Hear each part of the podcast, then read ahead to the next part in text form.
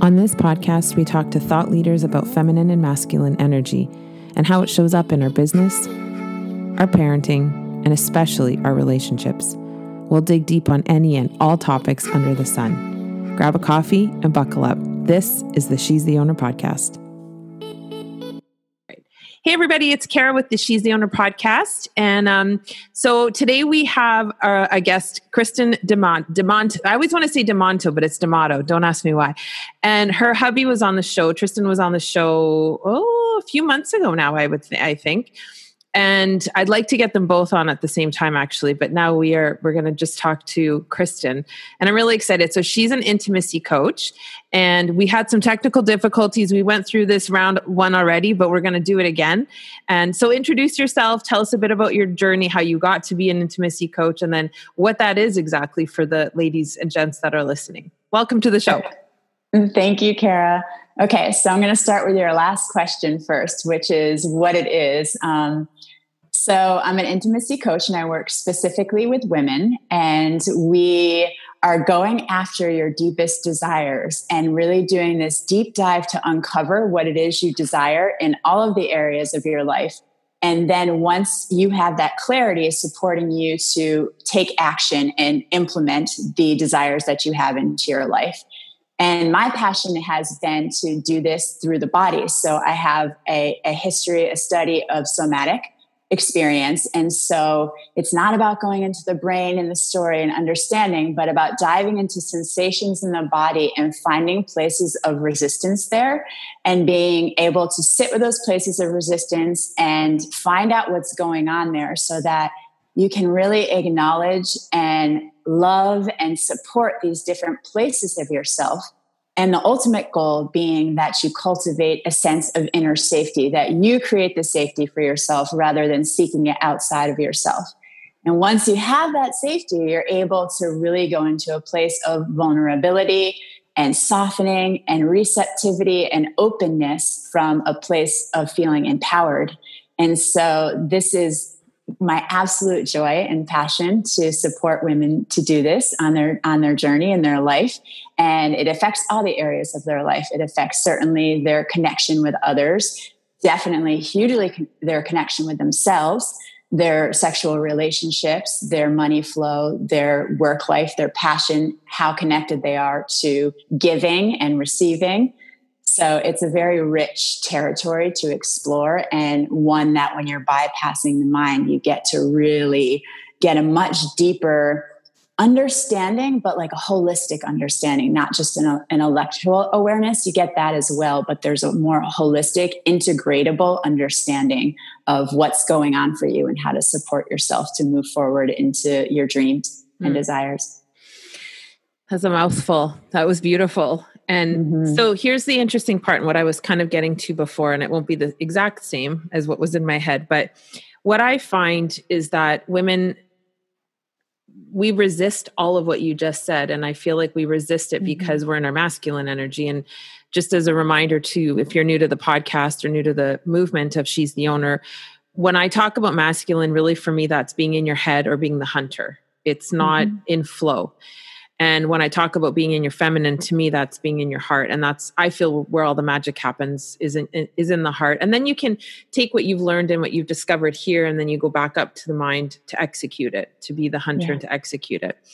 So I was jotting down a couple questions, but so when you, how do you, when you, when you're supporting a woman, and I always advocate that we can't help anybody unless they want the help on their own.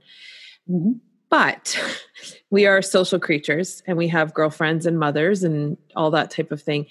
Do you ever come into situations where you see a woman who's very stuck mm-hmm. and you think, man, if I could just talk to her for 15 minutes, I could really unblock a bunch of that stuff and, and show her. Because I find that women that are super high achievers, most of them, they're not most of them let's let's not be generalized but a lot of them are still stuck in that hunter mode right and they don't know how to shut off and that's when stress happens and you're talking about intimacy all those things happen or fall apart when we can't balance the two but a lot of high achieving women just think there's one gear and that's hunter. So when you mm-hmm. have you met women like that where you're like, oh man, I would love to get my hands on her for like 15 minutes and just mm-hmm. share and and had so that's the first question is do you ever see women like that? And two, um, how do you support a woman to gently without sounding too masculine on your own into realizing, sweetheart, you're in your head and that's mm-hmm. where you're feeling this. And they're not a client yet, but just somebody in your life. Yeah. So those are great questions. The first, the first question that you asked about, do I ever meet a woman like that?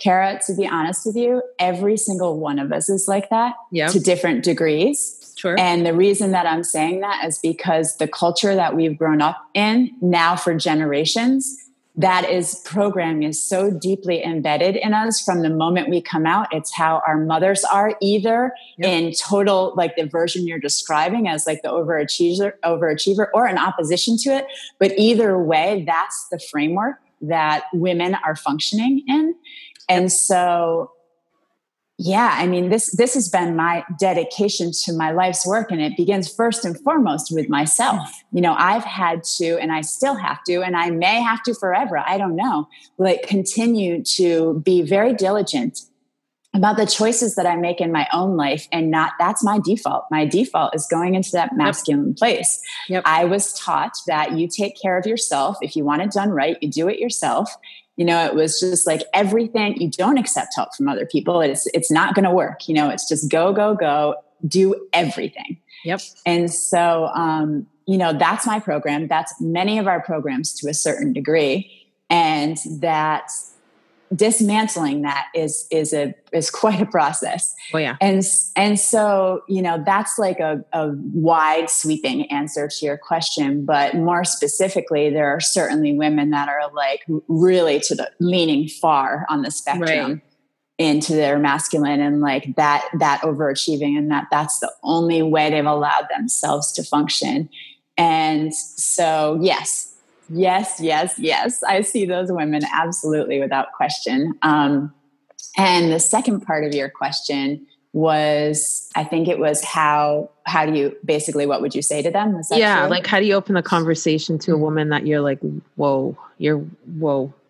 Mm-hmm. So since my my mo is all about embodiment, the very first thing that that I do in that is is to to embody it myself you know to make sure that i'm in a state that i'm in a vibration that that they're feeling on some level whether they're aware of it or not that is softer that's hmm. receptive mm. that is approaching them that i'm consciously approaching them with an energy that that creates this sense of exhale this oh, i say that safety. word all the time it's like it is yeah. it's like when you can yeah, you don't have to perform for me here. You right. don't need in our interaction it's like you don't have to perform you don't have to do anything you don't have to be anything. Yeah that, that's here we it. are. Yep.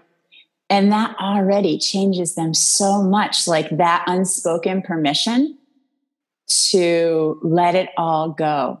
Mm. or at least you know the surface layers to let it go and then that just happens like in a flash. Right. Coming together. And then we have, we start a conversation, could be a super casual conversation about nothing particularly intimate or deep at all. But having that conversation, it comes from a completely different place. And in the moment, those first moments of conversation, it's like the test waters of like, wait, is this really safe? Is mm-hmm. this really what's happening here? And so, in those first moments of exchange, there's already like a rapport and a trust that starts to be built up. And so it just goes from there. And I find myself waiting in lines at the grocery store or a coffee shop and having actually really deep conversations with women really fast because I like to go there. That's the way I want to interact with the world. I don't want to talk about the weather and the superficial, um, the superficial pieces. I'm chuckling for a minute in my head because I our first conversation was about the rain cloud outside. so I came out the weather. But no, really, it's like I'm not, I want to go in there. Yep. And so it's like those moments of embodiment and showing up in all of the the more like unspoken ways really invite that space to be an open safe space and then i just i can really quickly start talking about things that are more more relevant we'll say more authentic mm-hmm. so if you're not watching and you're listening and i don't know if you can tell but i'm actually starting to get emotional about um i don't even know what it is like you're this doesn't i don't ever say these things on this show because it's not happened yet but i mm-hmm. feel I feel everything you just said, and I feel extremely tethered to you right in this moment. And it's causing me mm. to get mm. teary. Like I can feel there's emotion opening right now. Mm. And that's womanhood. Yeah. And like I it, it's like almost a joke in my surrounding. Like people get, why do you always want to talk about deep shit? And I'm like, because that's where I live. I'm not mm-hmm. interested in complaining about that guy who parked over there. I'm not interested in the things that are not meaningful and I don't know how to be a superficial friend or family member. Yeah. And right now what I'm experiencing with Kristen of knowing her for 25 minutes is what I'm telling you is possible when we get into our hearts with one another we don't have to hurt each other. We don't have to hurt our children and our like it doesn't need to happen that way. And it's like 25 minutes of knowing someone and i'm crying because i feel such a deep connection to her over zoom. Mm-hmm. like what is that has to tell you something ladies. It has to because this is where the power is. This is where the change happens. This is where, and I always say, you know, a man in his heart would never put his knee on a man's throat until he died. A man in his heart would never fly planes into buildings. A man in his heart would never beat the shit out of his wife till she died. A man in his heart, a woman in her heart would never treat a friend the way that we see women treating each other. And this is this is the work. This is the work, and it it takes a giant leap into vulnerability, but it's gorgeous when you're there yeah. It's so gorgeous when you're there. Um, so thank you for energetically sharing that with me. It was beautiful. Yeah. Um, let's talk about let's talk about um, intimacy. So I talk mm-hmm. a lot about you know um, I had a, a, guest on and he he does similar work. A man though doing uh, similar work with women, and we were talking about actually like self pleasure as an example. Mm-hmm. And even when you talk about that type of thing. I mean, I have four daughters. My oldest is my stepdaughter, but I have four daughters, and we talk very openly about this um, subject mm-hmm. and age appropriately. But you know, still, my daughters are very open with me. And some people say, "Are you sure?" And I'm like, "Trust me, I know more than I need to know." Like they tell me everything, which is beautiful. Mm-hmm. Talk a little bit about like I have this idea that when a woman gets in and gets out when she's masturbating, for example, and mm-hmm. it's like a quick five minute she's in her masculine mm-hmm. and when a woman slows down lights some candles does the whole you know plays music uses oils whatever and really enjoys her body then she's in her feminine in that moment what are your thoughts on on those two ideas like you know one or the other i know there's times when i'm mm-hmm. like i'm in and i'm out i just needed to have an orgasm and i'm out mm-hmm. feels very yeah hunter like yeah tell me tell me a bit about your thoughts on that so the first thing that comes to my my awareness when you're saying that is that it's more about the quality of how you're approaching yourself mm-hmm. than than say the amount of time that you could be in right. and out and still have a really feminine approach to it and so to maybe like soften the dichotomy a little bit mm-hmm and be able to yeah to have it be more about like your inner state and how you're approaching masturbation sex anything. Right. You know it's like that you can switch inside in a moment. And a lot of times i think when you first described and i can't remember if this was on her first take or not but like you were saying that um that you lead the the hope and the desire is to lead with the heart and then have the mind execute mm-hmm. i agree i agree with that as well that's how i that's how i feel excited to live my life mm-hmm. um, so being able to bring bring that into oh, I just lost my train of thought. I have like three different layers going on right now while we're talking. That's being um, feminine. yeah, let me like let me bring back my focus on what my what am I which point am I wanting to focus on right now? Let me let me return back to what I was saying initially and not branch out here too big. So making sure that like you're just checking yourself and that here's what I was going to say that if you find yourself going more to to the mind that oftentimes it's because there's some sort of fear there. Mm-hmm. If you're going there first, there's some sort of resistance and fear there. And that's okay. And you may want to slow down for a minute and breathe and take a moment of acknowledging that, okay, even that, just slowing down for, for 30 seconds and taking a few deep breaths instead of just like letting letting the train kind of go on automation is going to shift the quality of how you are engaging with yourself. Right. And so that's the the main point that I wanted to say is that you're you're not wanting to go from that place of fear. And if you allow yourself to just slow down for a minute and drop back into your heart and then pick up. And that may mean that you go and two minutes later, whoa, you're back in your head again. Mm-hmm. Okay, great. Well, like take 10 seconds and take another deep breath. And it might take a few times of redirecting because of that habituated pattern of go, go, go, go, go. And so there's still a way that you can have that experience, we'll say, and satisfaction of a five minute masturbation session that you're just like, oh, okay, who got that like release. And it can still be really nurturing and tender and loving and and like filling instead of draining. Right. So that's like a whole other topic, but like that really that's part of the experience is like your nurture you want that to be a nurturing experience not right. a, an exhausting experience right yeah mm-hmm. and i think i think a lot of times it's just funny to me because so many women i want to go back to what you said in the, the beginning about how we were conditioned mm-hmm. um, because we were conditioned like i'm 44 so i grew up as a kid in the 80s and so media was very heavily um, dominant with powerful women, powerful, rich women who needed nobody and who were conniving, manipulative bitches. Yeah. You know, you think of all the evening, remember like Dynasty and all those shows in the evenings, right? Mm-hmm. Like Knots Landing, Falcon Crest. There, my mom watched all of them. Um, mm-hmm. And I had Alison Armstrong on the show last week, which was like epic. It was such a cool episode and she's been doing she's been studying men for 30 years. So she really had some data on on how things have changed.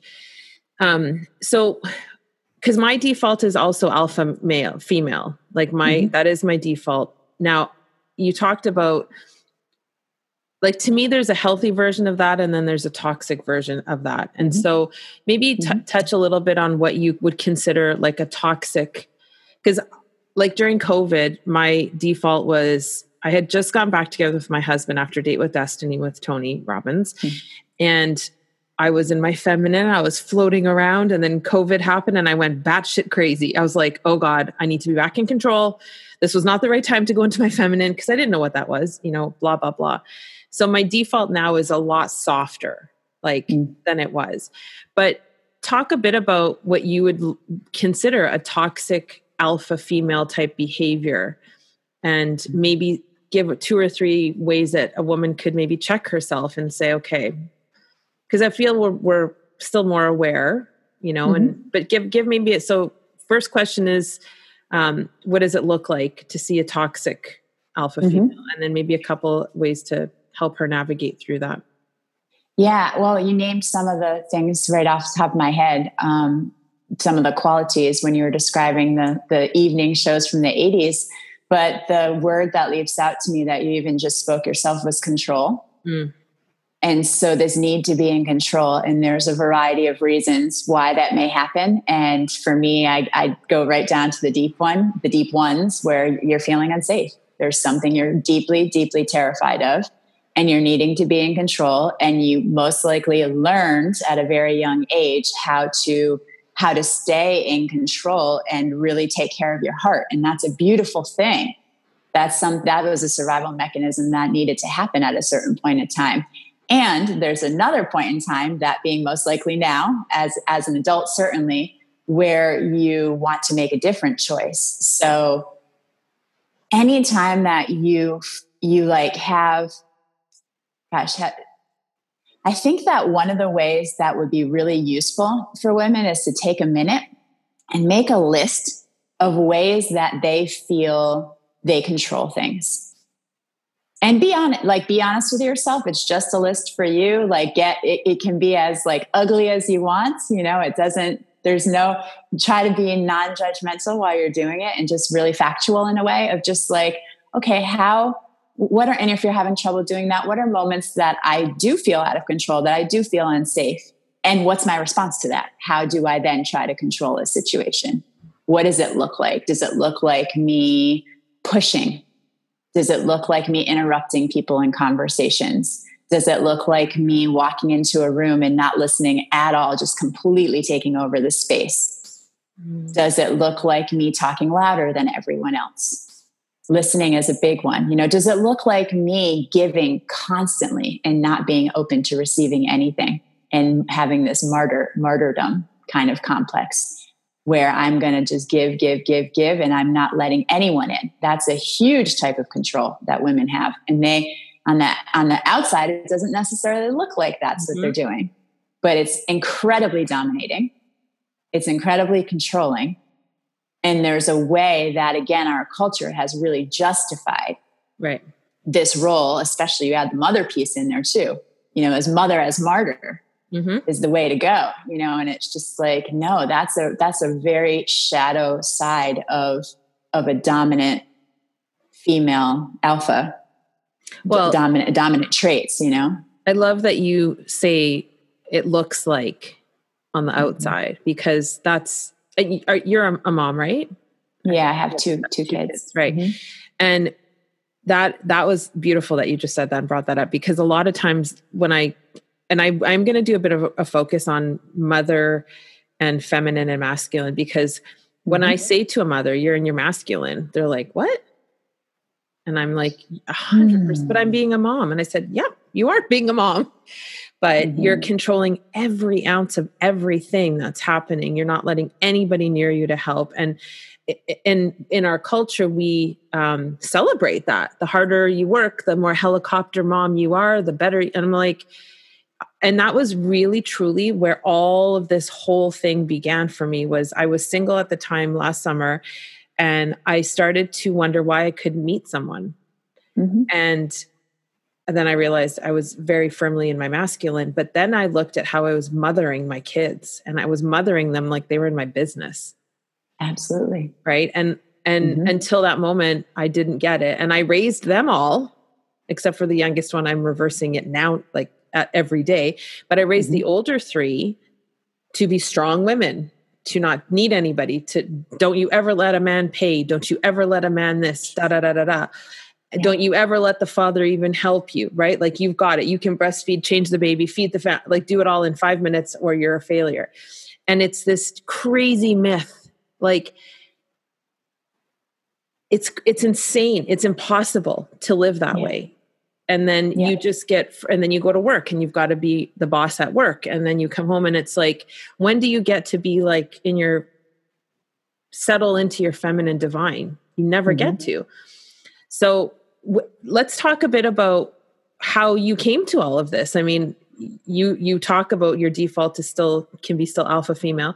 How did you and and maybe talk a bit about you and tristan and how because you're both coaches you both are like i mean power couple times a million like you both have this deep sense and knowledge on the subject but talk a bit about like your upbringing and t- teenagehood even and kind of what your mm-hmm. experience mm-hmm. was there and then how you came to be this floaty beautiful goddess that you are yeah let me just before i want to add one piece to what you were just saying which is that when you're in that that mother piece that mode you were just describing which is a very common way of mothering um, you also because you're in control so much it really it really sabotages the relationship with your partner.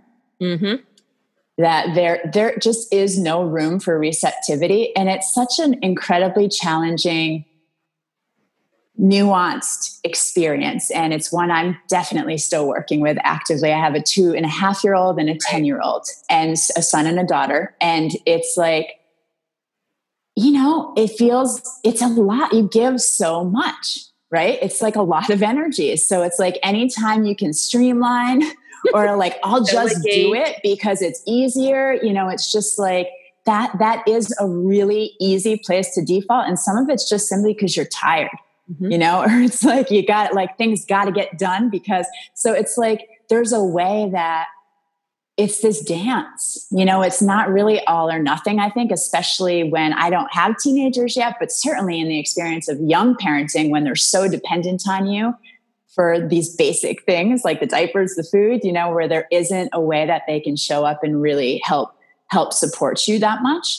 Um, it's very challenging to not to not step into that version of controlling mother that you're talking about controlling martyr mother and when you do and you stay there it really sabotages the the relationship with your partner because there's not a space for receptivity so it's it takes a lot of awareness and conscious choice to bring that into your life your world as the individual to mm-hmm. then allow that space to happen in your relationship and keep a balance there. And certainly, if you're an entrepreneur in your business, that's a whole other like child family kind of entity yep.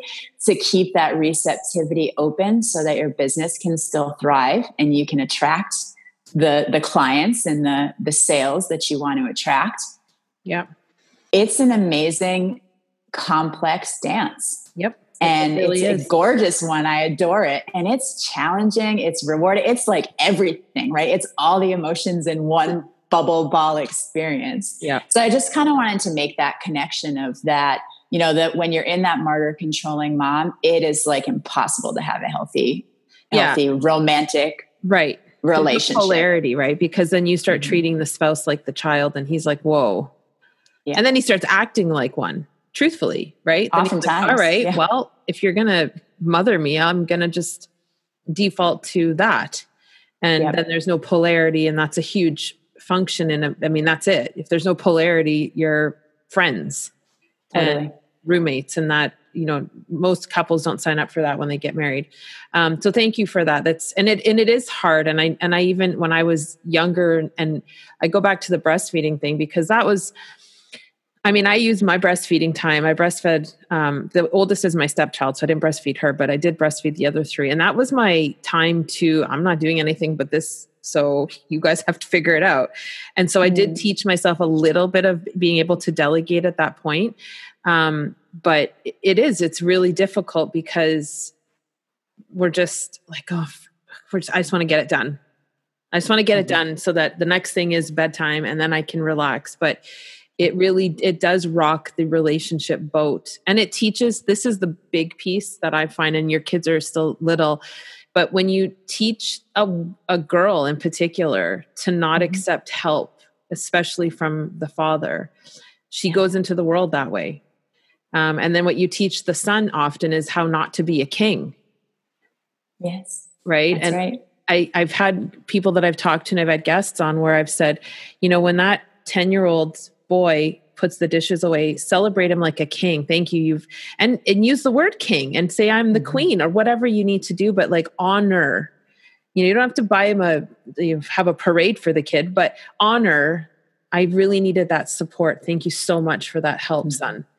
Because yes. then he is conditioned to take care of his queen. And that's really at the end of the day you know they want to help us and we make it really hard men want to help us and and see us happy and we make it very difficult. Um, so so let's dig into your your childhood then and and kind of um, how you you came through it all and what you've mm-hmm. discovered as an adult woman now. Yeah. Ooh, this is a rich territory. So let's see. Um, my parents my dad i haven't seen my my biological dad since i was pretty young. Um, maybe 12 was a 10, 10 to 12 window was like when that that connection was really severed wow. Um, and you know, I've come to a place where I can really, for the most part, I've done so much healing and reconnection and forgiveness around and around again.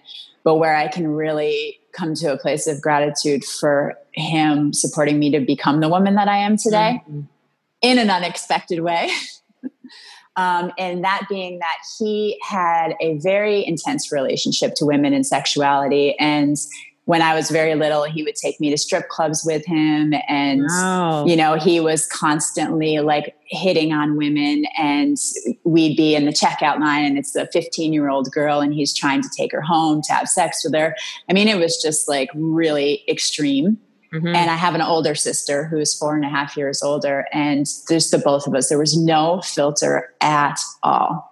And it was, he was heavily, he was very he very much expressed it almost kind of like I, i've always correlated it with like the teenage boy like this such a huge hormonal surge that like everything and anything goes you're just like in it like it had that quality about it where there was just like this complete unconsciousness around how and when he chose to express his sexuality and it was making comments to women all the time so this is the environment from my dad that I grew up in. And I only saw him on the weekends. I didn't grow up living with him. So it was a very kind of, um, it was a very challenging way to think that that's how you get a man's love. I, it was highly objectified. And, um, yeah, that basically like you need to, you need to like put out and do right. sexually like do whatever a man wants if you're going to receive his love. And that quality of love is very superficial and not even that satisfying. But it's like the only way to yeah to receive that love. So that was the masculine input side and then and then he left and disappeared and i never saw him again so there was when i was about to hit puberty so it was like for me I then was finding myself searching for a dad. Mm-hmm. And so when I was 12, I got into a relationship with a 20 year old. That was when I lost my virginity. And I was with him for a year and a half, and it was a lot of different things.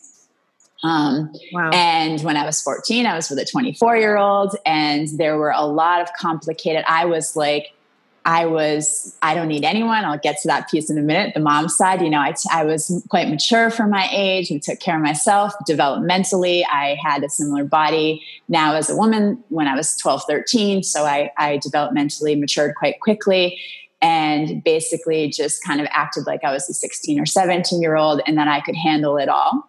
Mm-hmm. And truthfully, I couldn't. You know, inside of me, there was a part, uh, there was a little girl that, that felt incredibly unsafe from the choices that I ended up continuing to make around um, not listening to to her voice when it was a clear no inside, not knowing how to. I was in a survival place. I just would freeze in these sexual situations and basically dis, uh, disassociate and leave my body and just kind of let it happen. And then when I'd come out of it, I was a very I was the strong, powerful girl taking on the world. So it was this real dichotomy of like when I was in intimate sexual situations where I would collapse heavily and um, feel incredibly disempowered. And then when I was in all the other areas of my life, I was like, I was like the girl everyone looked up to and wanted to be. I was going to be the big success. I was funny, at, you know, like just I was su- successful at academics, sports, just like well rounded in that way.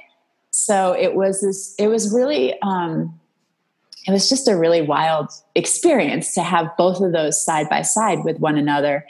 And somewhere in there when i was young as well i i connected i didn't grow up religiously at all um, but i had this deep connection with spirit and it it became very alive when i was around 14 and i felt very guided in a certain way to make certain choices that led me in a in a a path of health and healing and thriving and not down a road of like drug abuse and alcohol abuse and you know like sex like different like sex abuse in a higher level.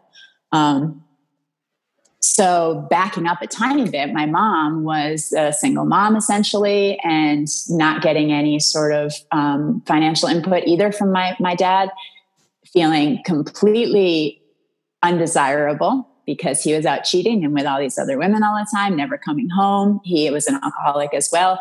You know, so there was like that emotional piece was completely absent. And she, um, she internalized all of that and never talked about any of it. And she just like, buck up, take care of yourself. I have two kids. You know, like she was a very loving mom, and certainly in the way that she knew how to. She was affectionate and loving and really um, valued us immensely. And she had to work two and three jobs and wasn't home a lot. And, you know, like she definitely gave us the impression that you are strong, you take care of yourself, and that's that. So I still am, am untangling the um, can I really trust a man pieces inside of myself. Is it really safe for me to trust a man? Am I do I trust myself right. to show up for myself in certain situations to speak my truth and not just let things happen to me. I'm still doing that. I still have a, a, protective mechanism that kicks in sometimes that I need to slow down and catch. Otherwise, I'll go into that numb place and just do something that doesn't feel good to me. Um, and that's been years and years of untangling that piece of programming that I that happened for me in that time period, particularly around it was set up, the stage was set in my elementary years, but then particularly around the time my dad left and losing my virginity and being more like actively, more sexually active and the way that that all unfolded for me. Um, thank you for sharing that. I mean, that's, um, that was deep, deeper mm. than I thought we would go. And I'm honored that you would share that. I, I a bit um, at a couple things that, that, come up when you talk about um, spirit kind of guiding you at 14 it's interesting i definitely did not have the same type of experience as you i had um, like two alcoholic parents and they were abusive and i was taken from them when i was 15 but I didn't know what to call it until you really just said it. But like I always had this knowing, this knowing that it was not right what I saw and what I experienced. And I'm not a religious person. I'm I'm spiritual and I now when you're saying it it's like it just occurred to me that that's what led me the same direction as you probably. And that's what a gift. Such a gift because there's a lot of us that have had those type of experiences who have turned to drugs and alcohol and um, mm-hmm. all of the things and i my drug and alcohol of choice was control freak and you know making sure all the things were uh, how i needed them but i certainly didn't go through what i know a lot of women have gone through in similar situations so i think yeah it's i'm happy that you I'm happy that you didn't go the other way and that you're here with us to tell us your journey. I mean, it's an assault on your spirit more than anything. Those things that happened to you, it feels like that to me that it was an assault on your spirit. And your spirit's so strong that you were like, Kate, next anyway. Yeah. And I'm just going to push through this now. The uh, story is it's so so multi-layered too, right? Because it's like that that's been my biggest life learning. Mm-hmm.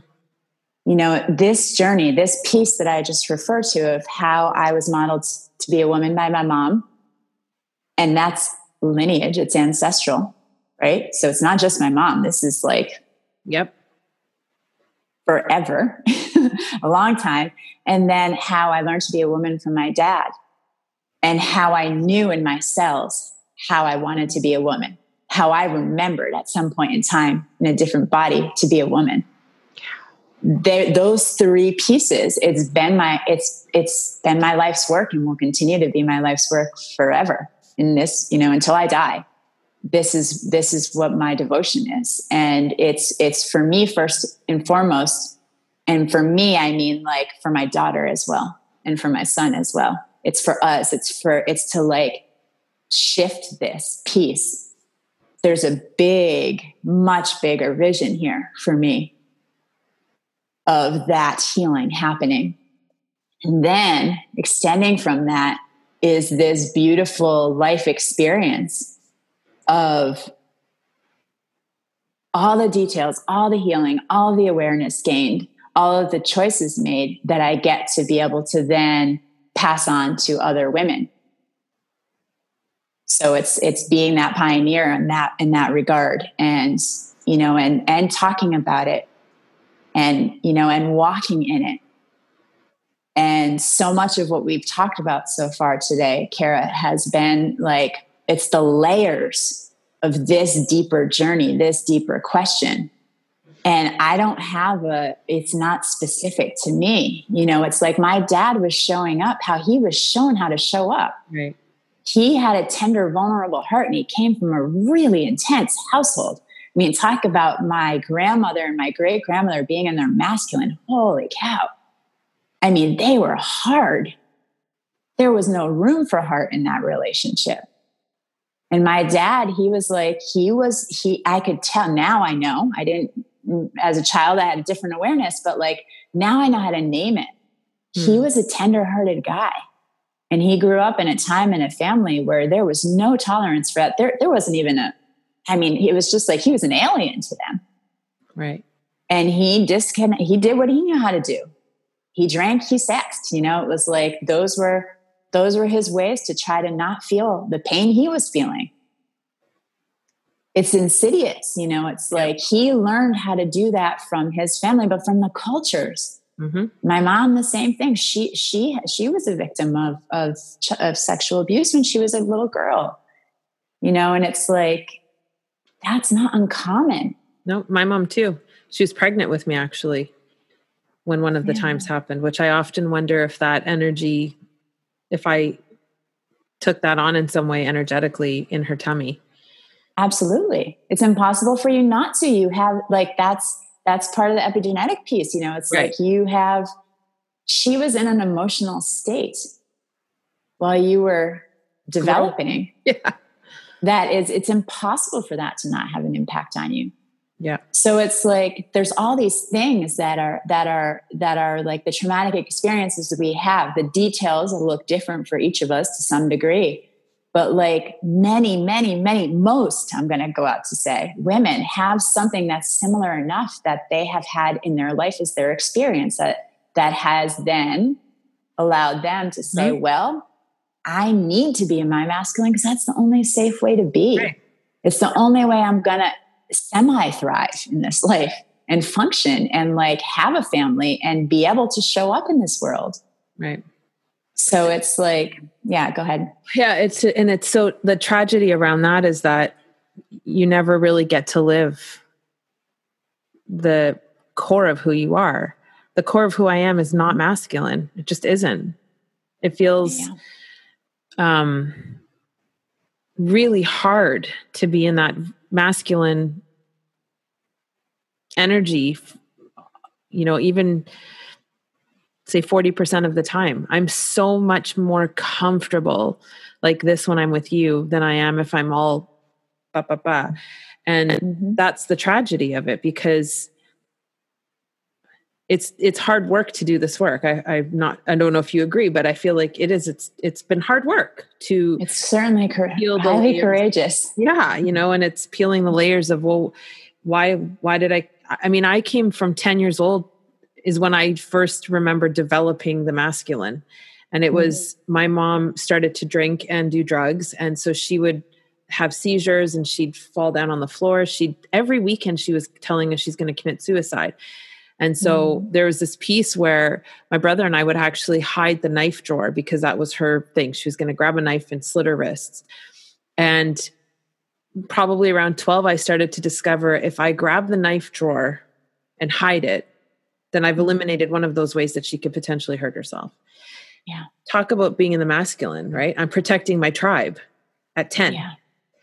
And so often, you know, I know people who don't associate wouldn't associate those two things 10 year old hiding knives to 30 40 year old control freak total asshole mm-hmm. they wouldn't get it and mm-hmm. it's when you go back and you you have to there's a point where you have to call uncle on yourself basically and just say i have to surrender here and mm-hmm. it will show up ladies in your life it can show up as disease it can show up as failed relationships estranged from your kids fired from jobs like it will show up. I promise yeah. it will show up.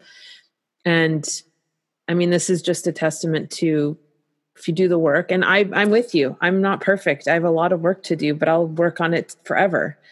But i can tell you i feel a lot more i mean five years ago i wouldn't have cried on a podcast with a stranger. Mm-hmm. i wouldn't have felt it maybe you know mm-hmm. i wouldn't have even felt it. Never mind showing it but i don't think i would have felt it yet. Because yeah. i blocked it so hard. But the the last thing and this is sort of like a 90 degree from where we're at but it kind of mm-hmm. will bring it into it. Um, you said about money flow. Mm-hmm. so i talk a lot about alignment. I have another company that's a healthy company. It's doing well. I'm not in alignment with it anymore and i always say if you follow your passion the money will show up. Mm-hmm. Talk a little bit about because you mentioned you know when flowing with your body flowing with relationships and then money flow. Talk a, maybe give a, a, little snippet on your thoughts on mm-hmm. really discovering your core and then how that opens up the money piece of that because a lot of women struggle with that. They're like on paper i'm doing mm-hmm. all the things i need to do but i'm broke. What's going on? So speak mm-hmm. to that a bit if you don't mind. Yeah Okay, so you said it was a 90 degree turn, but to me, it's actually a direct connect. Okay. so, like, so um, I'm going to use your example that you were describing when you were a kid and hiding the knife drawer. And that experience, it's if you if you haven't already done some sort of integration with it, it's in your body somewhere still. So I would say that it is. I, I actually would. And there's multiple layers of it too, which is interesting. But like we can do different types of healing and even different types of body work healing that release and like um, support the nervous system in different ways. And this is one, this is an area of work for me that is like, I probably in a certain way, I'd say I'm most passionate about is I, because it's my biggest, one of my biggest gifts is like this tracking of the body and like really understanding like I have a capacity to tune into what's going on in people's bodies and heal them of chronic diseases and stuff like that from different releases. And I did that for many, many years before I shifted more consciously into coaching. Um, but it get it stays in your tissues the different traumatic experiences and the emotions more specifically the emotional states like stay in your tissue and so it comes out unconsciously when you least expect it. And it's something that most people just are completely unaware of. And you were mentioning how it will show up in your life, ladies, and you will sometimes see it overtly. I bet I and sometimes your mine is. And sometimes you won't necessarily see it. Sometimes it'll be a little more masked, mm. but it's still affecting your life. And you just don't know that that's actually what the cause is that's going on. So money is like, this is an, a huge area. And so you were talking about living your passion. Yeah, living your passion, but what does that mean? Right. You know, it's like what there's there's multiple stages of this. It's like okay, starting to listen enough to what your desire is to get inspiration and ideas coming through.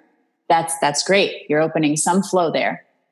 And you can't stop there like there's still more that's like okay you have a you have a dry bed stream where nothing's flowing. Now you've opened the stream enough so that you now have a creek trickling through. You can see possibility. There's flow happening again. There's inspiration coming through. It's powerful because wow the water's back. You're not dry anymore. You're not parched. And you want a raging river flowing. How do you get there well, it's like dismantling these pieces. It's like, again, I'm going to cycle right back to the beginning of our conversation today, where ultimately you have to understand how to cultivate a sense of inner safety, or you're not going to have what you want to have to its fullest capacity, or even close to its fullest capacity. You're not going to work how you want to be working. You're not going to be having sex how you want to be having sex. You're not going to be mothering how you want to be mothering you know it's like and the pieces that are the resistance that are the boulders in your in your creek river are these different emotional mm-hmm. pieces that have stacked up along the way And so I believe it's most effective to like have a somatic approach of understanding like how to release those things and like bring movement there that it's not an intellectual understanding you'll gain that and it's helpful to know that so that when you feel it coming again here's our like letting the the the brain guide the heart or not guide the heart rather letting the brain facilitate the guidance of the heart you know it's like once you have that awareness you can use this tool mm-hmm. to be able to say oh there's that feeling again that that must be my 12 year old getting stoked again who feels like somebody's about to kill themselves and my whole fucking world's to collapse you know it's right. like so you you are going to use your brain to help track what's going on so you can catch it quicker and quicker but your body is where you're going to locate what's going on first and foremost. And it's like and it's not just like a quick fix it. It's not just like okay i located that place of tension and you know bingo bango we do some cool tricks and it releases. We can release it but it doesn't necessarily mean that that's not going to flare up again it will it's like you, this is a part of you it's not something you're trying to get rid of mm. it's not something that you're trying to heal by like fix it make it go away it's something you're trying to accept and integrate it's you that 12 year old is you. She's always going to be you. And there's nothing wrong with her. She's amazing. She did everything perfect. And mm-hmm. she's your, not only that, she's your ally still. She just might need a new job. And to give her a new job, you need to really understand what her needs are, what her strengths are. I'm writing. So like it's crazy. like, So we have all these parts of ourselves. They're all us, though. We don't want to fix them. We don't want to get rid of them. Your lower back pain, it's like, oh, yeah, that's a part of yourself. Yep. She needs attention because if you don't give it to her, you're going to keep having that back pain or it's going to keep reoccurring. Not being able to have an orgasm, oh, yeah, that's part of you or multiple parts. I need attention. It's all good. And so here's our separation, you know, between the masculine and feminine. The masculine's like, fix it problem, fix it. The feminine is like, I don't need to be fixed. I'm perfect. I'm whole. I'm complete.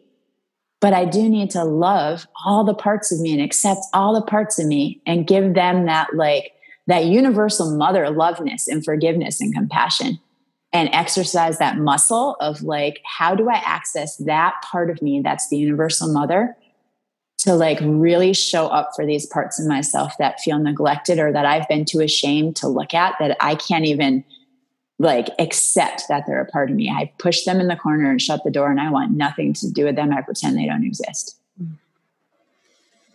We need to welcome all those parts back in.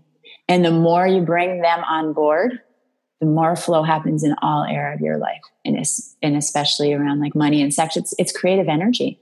Mm-hmm it's like your damper of how much you're willing to allow spirit to move through you. Spirit moves through you for every single one of us. And then we tamp it down in these different ways because we're scared. Wow. yeah. That was amazing. This whole hour has been amazing. Um, there's a lot to talk about. It's very rich territory, this conversation. Yeah. And that's why I, I, love it. And I love every single time I get, I mean, I, I say I get to do this for a living. It's amazing. Like, how lucky am I to have these conversations? Um, what's next for you? Hmm, that's a fun question. Um, I have been rebranding right now, which I'm any day now about to officially launch my new website, which I'm super excited about because my one that I've had up and running has been the one I've had for quite a few years now. And I originally built it when I was much more focused on my healing practice. And so it's, you know, I've kind of tweaked, a, little, added some updated stuff here and there, but I haven't, it's not, it's not the full expression of what I actually am really doing. And so I am about to launch this. And why it's important to me that I'm launching this is not so much even the website, but what it's representing for me, which is really claiming I, am a writer as well. And so I decided that I'm going to finally jump on the blog train. And so that's the main focus for my new website is is having writings that go up a few times a week and having the blog be the centerpiece of it and then um, you know there'll be like a different ways you can work with me but that's that's more is like really bringing in that part of my voice and creative process. And I, I write and i have a ton of material but i have for various reasons i've shopped some to publishers but it's been all kind of behind the scenes. And so i feel really excited to start to really bring this out into the open and and have that be a way to give back and support women. Um, connected with that. I also have you know obviously as an intimacy coach bringing the light into our sexuality and really embodying it and as as complete a way empowered a way as possible is is my passion in supporting women. And so alongside with that i um, you know it's important to look at the shadow pieces like i was just saying. And so i support that in my individual my work with individuals but i also want to do that as a world picture in, in our culture. And so part of what i have is my new website too is a giving back piece a contribution piece around sex slavery. Mm-hmm. and so all 10% of every sale that I make goes towards um, supporting the eradication of sex slavery and and helping these children out and it's also like a, a key piece to my website. Um, so it's just like I'm doing a, a, bit of this has already been going on for me for a long time, but I'm actually putting out more tangibly to the world right. these new components of my work. And I feel just super excited about it because it feels like a much more comprehensive, updated, authentic piece of who I am at this point and what I'm offering. Amazing. And where can yeah. people find you? Yeah, so so I have the two websites. I have my my original one, which is my name, kristendamato.com. And then the new one that I believe this weekend I'll at least have it up and running and I'll be refining it is thewaysshewalks.org. Amazing. Yeah. Well, thank you so much for coming mm-hmm. on and mm-hmm. for your absolute honesty and authenticity. It was incredible listening to you talk. Um, soul sisters for life, you and I. like I just yeah, you're a beautiful soul and I really, really do appreciate you sharing that level with us. I think um, it's necessary because we can't move through these things if we don't feel like we're some on some level doing it together. And so I really appreciate mm-hmm. it. Oh, you're so welcome, Kara. It was a real pleasure to come on and, and talk and I love talking about this topic. It's such an important one to, like you said, to open up and make the connections and not have shame about, not hide. Yeah, absolutely. Um, mm-hmm. Okay, well, thanks again, and um, definitely keep in touch. I'm I'm reaching out to you um, to talk about healing because when you were talking about where it is in the body, I know where it is in my body. Mm-hmm. Fascinating to me because I can I just know that's where it is. So expect an email or something from me not too distant future. Please. Um, but yeah, thank you so much. I really appreciate it. And we'll talk soon. Okay, sounds great. Bye. Bye.